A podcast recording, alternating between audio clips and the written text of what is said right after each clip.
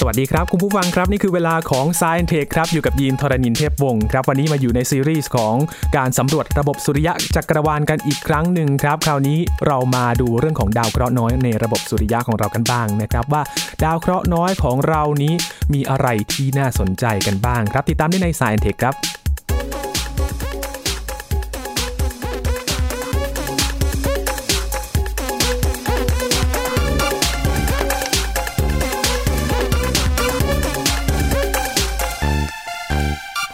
พาคุณผู้ฟังมาสำรวจอวกาศกันอีกสักครั้งหนึ่งนะครับ เราอยู่ในระบบสุริยะจักรวาลที่เป็นที่อยู่ของโลกของเรานั่นเองนะครับ เราไปสำรวจดาวพุธ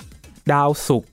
โลก ดาวอังคาร และล่าสุดที่เราคุยกันก็คือดาวพฤหัสบดีที่เป็นดาวเคราะห์ ก๊สยักษ์ใหญ่ของเรานะครับ วันนี้มาคุยกันต่อครับ เรื่องของดาวเคราะห์น้อยคุยกับพี่ปองแปงอาจวรงค์จัตมาศนะครับ สวัสดีครับ สวัสดีครับยิน พี่บองแปงครับ ดาวเคราะห์น้อยในระบบสุริยะจักรวาลของเรา มันเป็นยังไงบ้างครับ มีอยู่ตรงไหน แล้วก็เกิดขึ้นได้ยังไงกันบ้างครับ อย่างนี้ก่อนครับ วันนี้เนี่ยจุดประสงค์ที่จะมาเล่าเรื่องนี้นะครับ ให้ให้ยินและคุณผู้ฟังได้ฟังกันเนี่ยก็คือคำถามที่ยินถามเนี่ยนะครับว่าดาวเคราะห์น้อยเนี่ยเราจะพบเจอมันได้ที่ไหน นะครับ แล้วก็ทำไมเราไปเรียกมันว่าดาวเคราะห์น้อยนะครับอืมหรือคำว่าภาษาอังกฤษที่ใช้คำว่า asteroid เนี่ยทำไมต้องใช้คำนี้นะมันมีที่มาที่ไปยังไงครับ ก็เป็นเรื่องที่จะเล่าวันนี้นะครับ ก่อนอื่นเลยนะครับ เราก็จะย้อนกลับไปนิดหนึ่งครับ ในสมัยประมาณสักช่วงปีพันเจ็ดร้อยกว่าๆนะครับ ก็ประมาณเกือบ300ปีนะฮะในช่วงนั้นเนี่ยนักดาราศาสตร์นะครับ ก็สังเกตว่าดาวเคราะห์เนี่ยมีทั้งหมด 6ดวงครับหกดวงนี้ก็คือมีอะไรบ้างครับพี่บองแปงหกดวงเนี้ยนะฮะที่เรารู้เนี่ยก็มีพุธนะฮะหนึ่งพุธสองศุกร์สามโลกสี่อังคารนะฮะห้าพฤหัสหกเสาร์นะครับ เจ้าหกดวงเนี้ยก็เป็นดาวเคราะห์ที่มนุษย์เรารู้จักมาตั้งแต่ยุคโบราณกาลละตั้งแต่สมัยโอ้โหยาวนานมาก กรีกโบราณรู้จักหกดวงนี้มาตลอดนะฮะอืม แต่จริง ๆ ต้องบอกว่าสมัยโบราณจริง ๆ เราจะไม่นับโลกเป็นดาวเคราะห์นะครับเพราะโลกเป็นศูนย์กลางจักรวาล แต่ว่าในยุคที่เรารู้ว่าโลกเนี่ยเป็นดาวเคราะห์ก็ในยุคประมาณ 3-400 ปีก่อนนะครับดาวเคราะห์มี 6 ดวงครับปรากฏว่ามีนักดาราศาสตร์ชาวเยอรมันนะฮะชื่อคุณโยฮันโบสนะครับเขาพบว่าดาวเคราะห์เนี่ยนะฮะมันเรียงห่างจากดวงอาทิตย์เนี่ยเป็นอนุกรมที่มีความชัดเจนมากครับ หมายความว่ามันไม่ได้เรียงแบบห่างตามใจชอบนะครับ แต่มันห่างออกมาเป็นสูตรทางคณิตศาสตร์ที่ชัดเจนนะฮะห่างออกมาเป็นอนุกรมเลย คือห่างออกมาเป็นจังหวะที่เราสามารถใส่เลขลงไปในสูตรได้ เช่น ดาวพุธดวงที่หนึ่งพอใส่เลขหนึ่งลงไป มันก็จะเป็นระยะห่างระหว่างดาวพุธกับดวงอาทิตย์ พอใส่เลขสองลงไป ก็จะเป็นระยะห่างระหว่างดาวเคราะห์ดวงที่สองกับดวงอาทิตย์นะฮะแล้วพอใส่เลขสามลงไป ก็เป็นระยะห่างจากโลกถึงดวงอาทิตย์ซึ่งเป็นดาวเคราะห์ดวงที่สามทำอย่างเนี้ยไปเรื่อยๆนะครับพบว่า มันให้ความแม่นยำอย่างน่าสนใจทีเดียวอืมทีนี้ในช่วงที่สูตรนี้ออกมาเนี่ยนะครับ ได้ไม่นานนักเนี่ย ก็มีนักดาราศาสตร์คนหนึ่งนะครับ ซึ่งจริงๆ ผมเคยเล่าไปแล้วหน่อยก็คือคุณวิลเลียมเฮอร์เชล คุณวิลเลียมเฮอร์เชลเนี่ยค้นพบดาวเคราะห์ดวงใหม่ชื่อดาวยูเรนัส ซึ่งดาวเคราะห์ดวงใหม่ที่พบเนี่ย ดันสอดคล้องกับสูตรของคุณโบ๊ทพอดีพูดง่ายๆก็คือสูตรของโบ๊ทเนี่ย พอใส่เลขเจ็ดลงไปมันก็เป็นระยะห่างจากดาวยูเรนัสถึงดวงอาทิตย์ค่อนข้างพอดีทีเดียวอืมการค้นพบเนี่ยเลยตอกย้ำให้นักดาราศาสตร์เนี่ยเชื่อว่า เฮ้ย สูตรเนี้ยเก่งมากเลย น่าจะแม่นยำมากนะครับ เพียงแต่ว่าปัญหาสำคัญก็คือว่าระหว่างดาวอังคารกับดาวพฤหัสเนี่ย สูตรของโบ๊ทเนี่ยมันบอกว่าจะต้องมีอะไรสักอย่างอยู่ แต่ว่าไม่มีใครเคยเจอมาก่อนอืม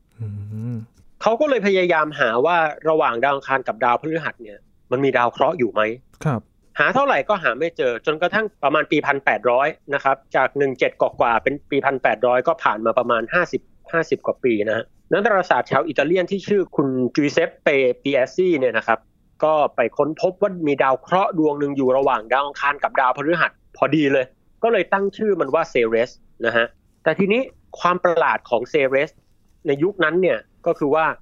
เขาใช้กล้องโทรทรรศน์ที่มีกำลังขยายสูงมาก ๆนะฮะส่อง แล้วเปลี่ยนเป็นกล้องโทรทรรศน์ที่สามารถเก็บภาพนะครับ รวมแสงได้มากขึ้นขยายสูงขึ้นส่องเท่าไหร่เท่าไหร่มันก็ยังก็ยังเป็นจุดอยู่ดี ครับ คือปกติแล้วเนี่ย ถ้าเราใช้กล้องโทรทัศน์ส่องดาวเคราะห์นะครับ เราจะสามารถพบว่ายิ่งเราเพิ่มการรวมแสงและเพิ่มกำลังขยายเนี่ย เราจะยิ่งเห็นว่าดาวเคราะห์เนี่ยปรากฏเป็นรูปร่างชัดเจนขึ้นเรื่อย นะฮะอืมด้วยขนาดมันที่มันสามารถสังเกตได้ใช่ไหมครับ มันก็เลยสามารถจับเป็นรูปเป็นร่างได้หรือเปล่าครับพี่ปองแปงๆใช่ครับ คือดาวเคราะห์เนี่ยขนาดที่มันปรากฏต่อสายตาเราเนี่ยมันใหญ่กว่าดาวฤกษ์อืมนะครับ ดาวฤกษ์เนี่ยมันไกลมาก ไม่ว่าคุณจะขยายมันแค่ไหนนะฮะมันก็ไม่มีทางเห็นเป็นรูปเป็นร่างได้ มันก็ยังเป็นจุดอยู่อย่างนั้น ส่วนดาวเคราะห์เนี่ยมันอยู่ใกล้กับโลกของเรามากกว่าดาวฤกษ์อย่างหาที่เปรียบไม่ได้ครับดังนั้นถ้าขยายไปถึงจุดหนึ่งเนี่ยมันจะเริ่มเห็นเป็นรูปเป็นร่างตะคุ่มตะคุ่มเห็นว่ามันเป็นก้อนๆเป็นกลมๆหรือเป็นอะไรก็ตามนะฮะแต่ความประหลาดคือเซเรสเนี่ยไม่ว่าจะเพิ่มกำลังขยายแค่ไหน มันก็ยังเป็นจุดอืมแล้วหลังจากคุณจุนจูเซปเปปีเอสซีเนี่ยได้ค้นพบเซเรสนะฮะหลังจากนั้นภายในช่วงเวลาไม่ถึง 10 ปีเนี่ยมีการค้นพบดาวเคราะห์ในบริเวณเดียวกัน เพิ่มอีกประมาณ3ดวงครับยิอืงมพูดง่ายๆคืออ้าวดาวเคราะห์โผล่มาเต็มไปหมดเลยครับนะฮะช่วงนั้นเลยกลายเป็นว่า โอ้โห ยังไงดีล่ะเนี่ย เราจะเรียกมันว่าอะไรดีอะแล้วมันเป็นถ้าเป็นดาวเคราะห์นี่ดาวเคราะห์มันไม่ได้เพิ่มแค่ดวงเดียวนะมันเยอะแยะเต็มไปหมดเลยครับเออจะเรียกว่าอะไรดีเนาะะนะในช่วงนั้นเนี่ยก็ค่อนข้างเป็นเรื่องที่เป็นเรื่องที่นักดาราศาสตร์เขาก็ถกเถียงกันนะครับ ว่าเราจะนิยามมันยังไงดี ทีนี้นักดาราศาสตร์ที่เป็นผู้ค้นพบดาวยูเรนัสเนี่ยนะฮะคุณคุณวิลเลียมเฮอร์เชลเนี่ยเขาก็ตั้งข้อสังเกตครับว่า เอ๊ะ ดาวเคราะห์ที่ถูกค้นพบมาใหม่เนี่ยพูดง่ายๆคือมันมีความเหมือนดาวฤกษ์มากเลย คือ ไม่ว่าคุณจะไปเพิ่มกำลังขยายของกล้องแค่ไหนนะฮะมันก็เป็นจุดอยู่ดี อืมเอ๊ะงั้นเราก็น่าจะเรียกมันให้มีความเชื่อมโยงจากความเป็นดาวฤกษ์ดีกว่า แต่ว่าด้วยความที่มันอยู่ใกล้คืออย่างนี้ฮะ เราเรารู้ว่าลักษณะมันคล้ายกับดาวฤกษ์คือเพิ่มกำลังขยายเท่าไหร่มันก็ไม่เห็นขนาดเนาะครับแต่ว่าเราสามารถรู้ระยะห่างของมันกับดวงอาทิตย์ได้ เพราะว่ายิ่งเวลาผ่านไปเนี่ยครับ เรายิ่งพบว่า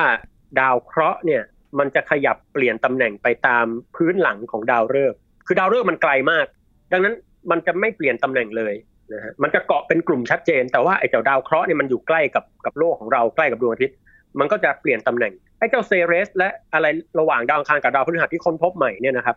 มันเปลี่ยนตำแหน่งแต่มันปรากฏเหมือนดาวฤกษ์ดังนั้นวิลเลียมเฮอร์เชลเนี่ยก็เลยเสนอว่าเราน่าจะเรียกมันว่า asteroid นะครับซึ่งคำว่า aster เนี่ยก็แปลว่าดาวนะครับเหมือนคำว่า astronomy นะฮะครับซึ่งคำแปลของ asteroid เนี่ยมันแปลว่าคล้ายกับดาวฤกษ์ครับอืมคือมันปรากฏคล้ายดาวฤกษ์แต่มันมันไม่ใช่ ดังนั้นก็เลยเรียกว่า asteroid หรือจริงๆจะนิยามมันว่าเป็นเหมือนดาวเคราะห์ชั้นรองลงมาก็ได้นะฮะซึ่งภาษาไทยก็เรียกว่าดาวเคราะห์น้อยนั่นเองครับ ทีนี้โชคดีที่คุณวิลเลียมเฮอร์เชลเนี่ยได้นิยามดาวเคราะห์น้อยไว้อย่างนั้น เพราะว่าหลังจากนั้นเนี่ยมีการค้นพบดาวเคราะห์น้อยเพิ่มเป็นสิบดวงในบริเวณระหว่างดาวอังคารกับดาวพฤหัสนะฮะอืมคือค้นพบเพิ่มอีกมากมายเลย แล้วทุกวันนี้นะครับ เราเจอดาวเคราะห์น้อยในบริเวณนั้นเนี่ย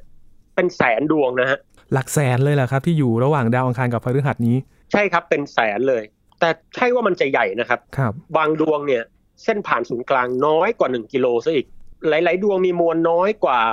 1%ของมวลโลกนะฮะดังนั้นเนี่ยมันก็เลยเรียกได้ว่าบริเวณระหว่างดาวอังคารกับดาวพฤหัสเนี่ยเขาก็เลยเรียกว่าแถบดาวเคราะห์น้อยหรือ asteroid belt นะครับครับหรือบางทีเราอาจจะเรียกเพื่อความชัดเจนเข้าไปอีกว่าเป็น main asteroid belt นะฮะอืม คำถามคือแล้วทำไมมันไปอยู่ตรงนั้นนะฮะนั่นสิครับ เดี๋ยวเราจะมาตอบกัน แต่อย่างไรก็ตามเนี่ย โดยสรุปก็คือระหว่างดาวอังคารกับดาวพฤหัสเนี่ยมีแถบวัตถุเต็มไปหมดเลยนะครับ ตั้งแต่ขนาดเล็กตั้งแต่ 1 กิโลจนถึงขนาดใหญ่อย่างเซเรส โดยรวมแถบๆนั้นเนี่ยเราจะเรียกว่าเป็นแถบดาวเคราะห์น้อยนะฮะอืมแต่ทีนี้เซเรสเนี่ยมีปัญหาหน่อย ก็คือปัจจุบันเนี่ยเซเรสเนี่ยถูกจัดเป็นดาวเคราะห์แคระละครับนะครับ ถามว่าทำไมคำตอบคืออย่างนี้ครับเซเรสเนี่ยมันเป็นดาวเคราะห์ตอนแรกเป็นดาวเคราะห์น้อยนะฮะแต่ในเวลาต่อมาเราพบว่าเฮ้ยมันกลมมากเลย แล้วก็ใหญ่มาก วัตถุอะไรก็ตามที่มันกลมมากๆเนี่ยแล้วมีขนาดใหญ่พอเนี่ยนะครับนักดาราศาสตร์ถือว่ามันมีธรรมชาติที่แตกต่างจากวัตถุที่มันเล็กมากๆนะคครัรับบเซเรสก็เลยถูกจัดเป็นดาวเคราะห์แคระซึ่งดาวเคราะห์แคระเนี่ยมีนิยามว่าหนึ่งคือมันต้องใหญ่นะฮะพอที่จะกลม และข้อสองก็คือมันจะต้องโคจรรอบดวงอาทิตย์อืม ส่วนวงโคจรมันเนี่ยจะมีใครมาตัดมาอะไรบ้างไม่เป็นไรนะครับ ดังนั้นเซเรสก็เลยเป็นดาวเคราะห์แคระครับ ในขณะที่ดาวเคราะห์น้อยเนี่ย รูปร่างโดยทั่วไปมันจะไม่กลม เพราะว่ามันมันเล็กพอมันเล็กเนี่ยเหมือนเราคว้างก้อนหินลงไปบนพื้นให้มันแตกนะครับครับมันก็จะแตกเป็นรูปอะไรก็ได้แล้วแต่มัน แต่วัตถุในระบบสุริยะที่แรงโน้มถ่วงจะทำให้เกิดรูปทรงรูปร่างได้เนี่ย มันจะดึงดูดให้ค่อนข้างกลมอืมนะฮะถามว่าทำไมต้องกลมคำตอบคือ สมมุติว่า เอาเป็นดาวยูเรนัสหรือเนปจูนก็ได้ครับ ที่ผิวมันแข็งๆหน่อย ถ้ามีภูเขาสูงมากๆนะครับ แรงโน้มถ่วงเนี่ยมีแนวโน้มที่จะดึงให้ภูเขานั้นเนี่ยถล่มลงมานะฮะง่ายกว่า เพราะว่ายิ่งดาวมันใหญ่เนี่ยแรงโน้มถ่วงก็ยิ่งเยอะจริงไหมครับครับเมื่อแรงโน้มถ่วงเยอะมันก็จะดึงภูเขาเหล่านี้ให้ให้ถล่มทลายลงมา คือ อะไรก็ตามที่มันมีแนวโน้มที่จะยื่นออกไปเนี่ยแรงโน้มถ่วงจะดึงเข้าสู่ศูนย์กลางทั้งหมด ดังนั้น อะไรที่มันใหญ่มากๆมันมีแนวโน้มจะกลมนะครับอย่างดาวพลูโตที่เป็นดาวเคราะห์แคระก็กลมมากเหมือนกันอืมนะฮะ ทีนี้ความน่าสนใจเป็นงี้ครับ คือดาวเคราะห์น้อยเนี่ยก็มีการศึกษาอย่างละเอียดทีเดียว แล้วนักดาราศาสตร์ชาวอเมริกันคนหนึ่งเขาค้นพบบางอย่างฮะเขาชื่อคุณแดเนียลเคิร์กวูดครับอันนี้เราข้ามมายังปี 1866 หรือไปปี 1800 กว่าๆนะครับเขาพบว่าในระหว่างดาวเคราะห์น้อยเนี่ย มีช่องเล็กๆ ปรากฏอยู่ฮะอืมเจ้าช่องเนี้ยมันเหมือนกับว่า เออจู่ๆมันไม่ค่อยมีอะไรไปอยู่ตรงนั้นเลยฮะ แปลกดี มันหมายถึงนะครับว่าแถบนี้เนี่ยมันจะมีดาวเคราะห์น้อยอยู่วนรอบไปหมด แต่มันมีช่องหนึ่งที่มันไม่มีแล้วครับ ใช่ฮะ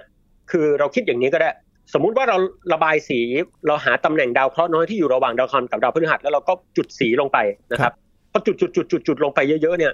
เราจะพบว่ามันจะมีเส้นว่างๆเส้นหนึ่งอยู่ตรงกลางที่ไม่ค่อยมีอะไรเลยอืมอ่าเอ๊ะ ไอ้ตรงกลางนี้มันอะไรกันน้าทำไมมันมันว่างนะฮะทำไมเนี่ยเอาไว้ก่อน แต่ว่าเราเรียก แถบเนี้ยว่า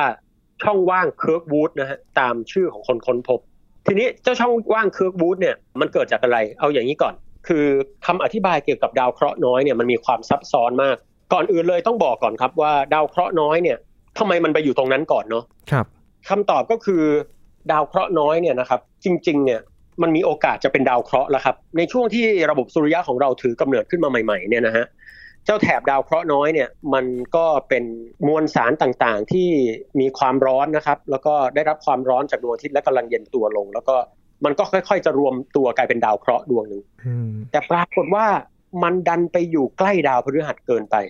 ใกล้ดาวพฤหัสมากพอที่แรงโน้มถ่วงจากดาวพฤหัสเนี่ยจะรบกวนนะฮะไม่ให้มันเนี่ยรวมตัวเป็นดาวเคราะห์ได้อืมพูดง่ายๆคือพี่ใหญ่ของเราเนี่ยนะครับ สมมุติว่าดาวเคราะห์น้อยเนี่ยมันจะรวมตัวแล้วเจอแรงโน้มถ่วงดาวพฤหัสเข้าไปเนี่ย มันก็ไม่รวมตัวเหมือนแตกออกมาอีกทีหนึ่งนะฮะอยู่อย่างเนี้ยจนสุดท้ายแล้วเนี่ย มันไม่สามารถรวมตัวได้เลยครับนะครับ มันก็เลยแตกเป็นชิ้นเล็กชิ้นน้อยเป็นดาวเคราะห์น้อย ทีนี้ถามว่าแล้วทำไมถึงเกิดช่องว่างเคิร์กวูดขึ้นคำตอบเนี่ยอธิบายไว้สำหรับผู้ที่มีความสนใจนะครับ ผมทิ้งคำว่า resonance ไว้ คือวงโคจรเนี่ยครับมันจะมีจุดที่เรียกว่า resonance อยู่ resonance เนี่ยอาจจะก่อให้เกิดช่องว่างขึ้นได้นะครับ ซึ่งเดี๋ยวเราจะคุยเรื่องนี้อีกครั้งตอนที่เราคุยเรื่องดาวเสาร์แต่เอาเป็นว่าตอนนี้ก็ให้ไอเดียไว้ประมาณนี้ครับ ทีนี้ความน่าสนใจคือว่าระหว่างดาวอังคารกับดาวพฤหัสเนี่ย เรารู้ดีว่าโอเคมีดาวเคราะห์น้อยอยู่ แต่ว่าเวลาเราส่งยานไปเนี่ยก็คือบางครั้งเนี่ยหลาย ๆ คนจะเข้าใจว่า แล้วเราเวลาเราส่งยานไปยังดาวเสาร์หรือระบบสุริยะชั้นนอกเนี่ย เราจะหลบดาวเคราะห์น้อยยังไงนะฮะอืมันมีเป็นดวงเลยเนี่ยเท่าที่ค้นพบเนี่ยนะฮะเยอะมากคำถามคือเราจะต้องหลบมันยังไงครับคำตอบคือเราไม่เคยคำนวณเรื่องการหลบเลยฮะเพราะว่าเจ้าดาวเคราะห์น้อยเนี่ย แม้มันจะมีจำนวนมาก แต่ปริมาตรของมันเนี่ยน้อยมากๆนะครับ เมื่อเทียบกับที่ว่างอันใหญ่โตแล้วเนี่ย โอกาสชนต่ำมากจนเขาไม่คำนวณกันเลยอืมนะฮะ คือไม่ว่าจะเป็นจูโน่นิวฮอริซอนที่ผ่านไป หรือว่าแคสซินีที่ผ่านไปสำรวจดาวเสาร์ก็อาจจะไม่ได้นึกถึงเรื่องนี้เลย จริง ๆ ก็นึกแหละครับ แต่ว่าคือเราไม่จำเป็นจะต้องมีไอพ่นที่รุนแรงมากพอจะหลบนะฮะครับเพราะว่าดาวเคราะห์น้อยเนี่ยมันโอกาสชนต่ำน่าจะต่ำยิ่งกว่าถูกรางวัลที่หนึ่งติดกันสองครั้งหรืออะไรอย่างนี้เลยนะฮะคือถ้าชนทีเนี่ยโอ้โหซวยมากครับในประวัติศาสตร์มนุษย์ไม่เคยมีการส่งยานไปชนดาวเคราะห์น้อยได้ ยกเว้นจะเล็งจริง ๆ นะฮะอืม ครับ ทีนี้ความน่าสนใจอีกประการของตรงนี้ก็คือว่ามนุษย์เราเนี่ย แต่เดิมก็เข้าใจว่าดาวเคราะห์น้อยเนี่ยมันจะต้องมีแค่ระหว่างดาวอังคารกับดาวพฤหัส แต่ไปไปๆมาๆอ้าวเราเจอทั่วระบบสุริยะเลยครับอ๋อมีที่อื่นด้วยเหรอครับ มีที่อื่นด้วย แต่ว่ามันก็ไม่ได้กระจายตัวอย่างสม่ำเสมอนะฮะอืมพูดง่ายๆก็คือว่าเราพบว่ามันมีดาวเคราะห์น้อยนะครับ ที่มันดันไปโคจรอยู่ในตำแหน่งที่ท่านผู้ฟังต้องลองนึกภาพฮะว่า สมมติอย่างดาวพฤหัสเนี่ยนะครับโคจรรอบดวงอาทิตย์ ถ้าเราลากเส้นจากดาวพฤหัสไปยังดวงอาทิตย์นะฮะแล้วลากเส้นจากดวงอาทิตย์ทำมุมขึ้นมา 60 องศาบวกลบนะครับครับ บริเวณบวกลบ 60 องศาเนี่ยจะมีดาวเคราะห์น้อยอยู่มาก คือมันโคจรนำดาวพฤหัสอยู่อืมแล้วอีกส่วนหนึงก็โคจรตามดาวพฤหัสอยู่ เราเรียกดาวเคราะห์น้อยที่โคจรในลักษณะเนี้ยนะครับว่าโทรจันทร์นะอืม ถามว่าดาวเคราะห์น้อยที่ตำแหน่งอื่นมีไหมมีนะฮะแต่แน่นอนมันไม่เท่ากับที่อยู่ระหว่างดาวอังคารกับดาวพฤหัสเนาะครับแล้วก็ในตำแหน่งโทรจันทร์เนี่ยก็มีดาวเคราะห์น้อยเหมือนกัน ซึ่งตำแหน่งโทรจันทร์เนี่ยก็ไม่ได้มีแค่กับดาวพฤหัสนะครับ แต่หมายความว่าโลกของเราเองก็มีดาวเคราะห์น้อยแบบอยู่บนเส้นทางวงโคจรของโลกอะไรแถวๆนี้ด้วยเหมือนกันอืมแล้วก็ดาวเคราะห์น้อยเนี่ยโดยทั่วไปมันก็จะโคจรรอบดวงอาทิตย์ตามปกตินะฮะแต่บางครั้งมันจะมีดาวเคราะห์น้อยที่มีโอกาสที่จะ ตัดโคจรมาชนกับโลกได้เหมือนกันครับซึ่งทุกท่านอาจจะรู้สึกกังวลว่า เอ๊ะแล้วดาวเคราะห์น้อยที่มันมีเส้นทางตัดวงโคจรโลกมันจะชนโลกไหมคำตอบคือเป็นไปได้นะฮะ แต่อืมโอกาสเนี่ยสักหมื่นปีเนี่ยอาจจะมีสักสักลูกหนึ่งใหญ่ ๆ เลยครับ ซึ่งหมื่นปีนี่ถ้าเทียบกับอารยธรรมมนุษย์แล้วนะฮะก็ถือว่าเป็นระยะเวลาที่มันนานมากมันโอ้โห ทุกวันนี้เรานับพศมาได้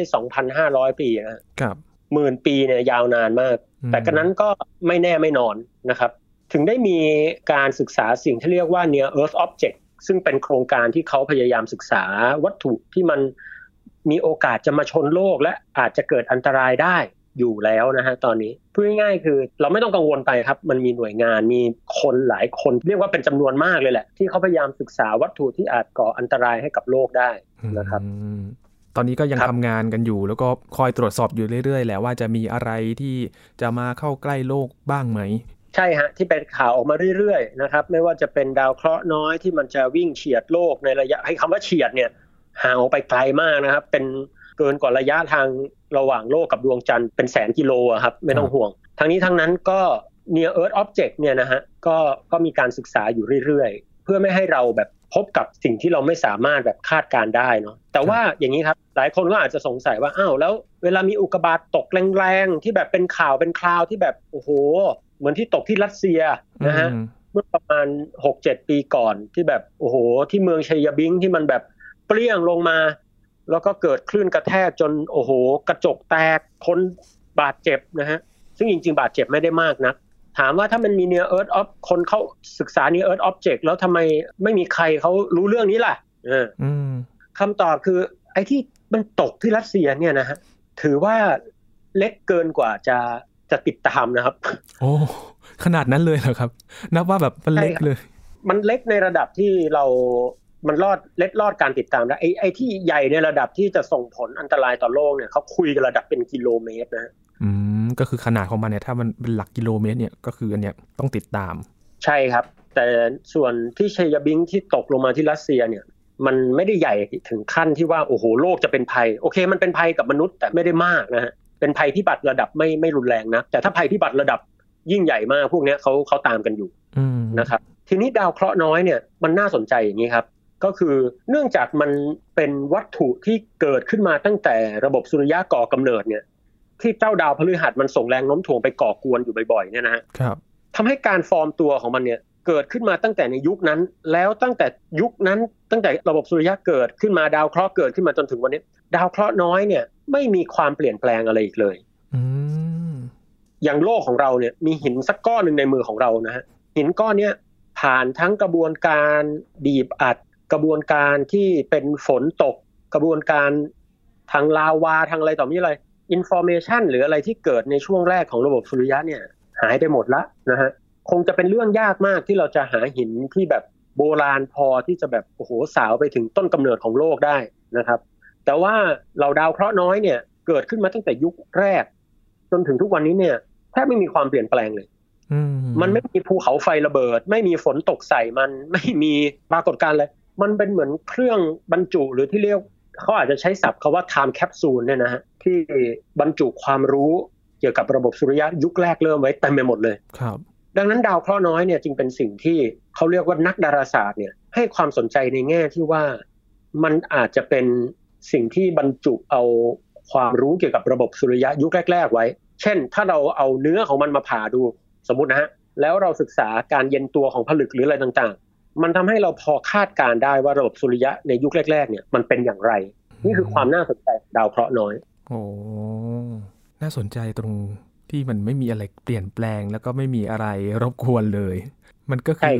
เป็นวัตถุที่แบบจะเรียกว่าดั้งเดิมไหมครับพี่บองแปงใช่ครับเป็นวัตถุดั้งเดิมมากๆ ซึ่งจริง ๆ ก็ต้องบอกว่าองค์ประกอบของดาวเคราะห์น้อยนี่ก็น่าสนใจนะ เพราะว่าเราอาจจะแบ่งองค์ประกอบของมันได้สามประเภทหลักๆนะฮะครับประเภทแรกคือมีองค์ประกอบเป็นคาร์บอนเป็นหลักแล้วกันนะฮะประเภทคาร์บอนคล้ายๆถ่านนั่นแหละ อย่างที่สองคือองค์ประกอบเป็นพวกโลหะ นะฮะเหล็กนิกเกิลครับแล้วก็อย่างที่สามคือเป็นดาวเคราะห์น้อยที่มีองค์ประกอบเป็นซิลิเกต หรือเป็นพวกคล้ายๆทรายหรือหินน่ะนะฮะครับเจ้าสามแบบนี้เนี่ยความน่าสนใจคือมันไม่ได้กระจายทั่วไปหมดด้วย แต่ว่าแถบที่อยู่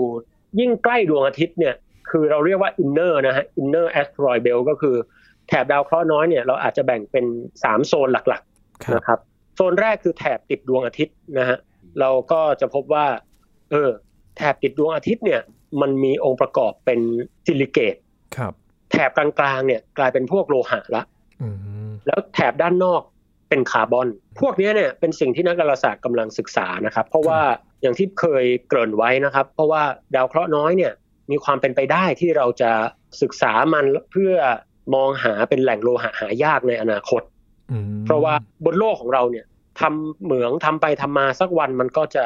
ใช้งานจนหมดได้ ดังนั้นคำว่า asteroid mining เนี่ยเป็นอีกหนึ่งหัวข้อที่ที่ผมผมสนใจนะฮะ ซึ่งไว้มีโอกาสจะมาเจาะลึกว่าตอนนี้มีใครทำอยู่บ้าง แต่ตอนนี้เล่าให้ฟังเป็นเป็นคร่าวๆว่าที่มาที่ไปเป็นอย่างไร แล้วก็ตอนนี้มันน่าสนใจยังไงครับ ครับ แล้วตอนนี้การที่จะไปสำรวจดาวเคราะห์น้อย มันมีใครส่งไปแล้วบ้างครับ โอ้โห ส่งไปเยอะฮะโอ้อย่างล่าสุดยานชื่อ Osiris Rex ไม่แน่ใจว่าได้ตามกันหรือเปล่านะครับ ก็ ส่งไปตั้งแต่ปี 2016 นะครับ ขององค์การนาซาเขาก็ส่งไปที่ดาวเคราะห์น้อยชื่อเบนนูนะฮะตัวนี้เป็นยานที่ความมุ่งหวังสูงมากนะฮะเพราะว่าในปี 2019 เนี่ยนะครับไอตัว Osiris Rex เนี่ยไปโคจรรอบดาวเคราะห์น้อยสำเร็จละและเดี๋ยวเขาจะเก็บ sample ก็คือเอาตัวอย่างดาวเคราะห์น้อยนี้กลับมาวิเคราะห์บนโลกให้ได้ด้วย โอ้ นะฮะ ซึ่งอันที่จริงก่อนหน้านี้เนี่ยมียานดัง ๆ หลายลำนะครับ เช่นยานฮายาบุสะของญี่ปุ่นนะฮะก็ไปสำรวจดาวเคราะห์น้อยอิโตกาวะนะครับยานดอว์นนะครับก็ไปศึกษาดาวเคราะห์น้อย ไปโคจรรอบเซเรสเนี่ยนะฮะแล้วก็ศึกษาพื้นผิวต่างๆ ของเซเรสอย่างละเอียดนะครับซึ่งอย่างล่าสุดเนี่ยก็อย่างที่บอกนะครับยานโอเซริสเร็กซ์ที่พยายาม return sample กลับมาให้ได้เนี่ยเราก็ต้องมาดูกันต่อไปว่า เขาจะสามารถทำได้หรือไม่นะฮะ ถ้าได้เก็บตัวอย่างกลับมา ก็น่าจะได้คำตอบเกี่ยวกับต้นกำเนิดต้นกำเนิดของของดาวเคราะห์น้อยรวมทั้งวัตถุต่างๆ ในระบบสุริยะใช่ครับอืมน่าสนใจมากๆเลยนะครับ เห็นว่าเป็นสิ่งที่เราไม่อาจมองข้ามได้เลยนะครับ อีกอย่างหนึ่งในระบบสุริยะของเราที่สามารถจะเป็นข้อมูลที่ให้คำตอบหลาย ๆ อย่างที่เราอาจจะสงสัยอยู่ก็ได้นะครับ พี่ปองแปง ใช่ครับ นี่ก็คือเรื่องราวของแถบดาวเคราะห์ดาวเคราะห์น้อยนะครับ ที่อยู่ในระบบสุริยะของเรา แล้วก็เป็นเรื่องที่น่าสนใจ แล้วก็เป็นสิ่งหนึ่งที่เราไม่อาจมองข้ามได้เลยนะครับ วันนี้ขอบคุณพี่ปองแปงมาก ๆ เลยนะครับ ครับ ยินดีครับยินครับ นี่คือ Science Tech ประจำวันนี้นะครับ กับในซีรีส์ของการสำรวจระบบสุริยะจักรวาลนนะครับ วันนี้ยินทรณินเทพวงศ์และพี่ปองแปงอาจวรงจันทมาศลาคุณผู้ฟังไปก่อนนะครับกับ Science Tech ครับ สวัสดีครับ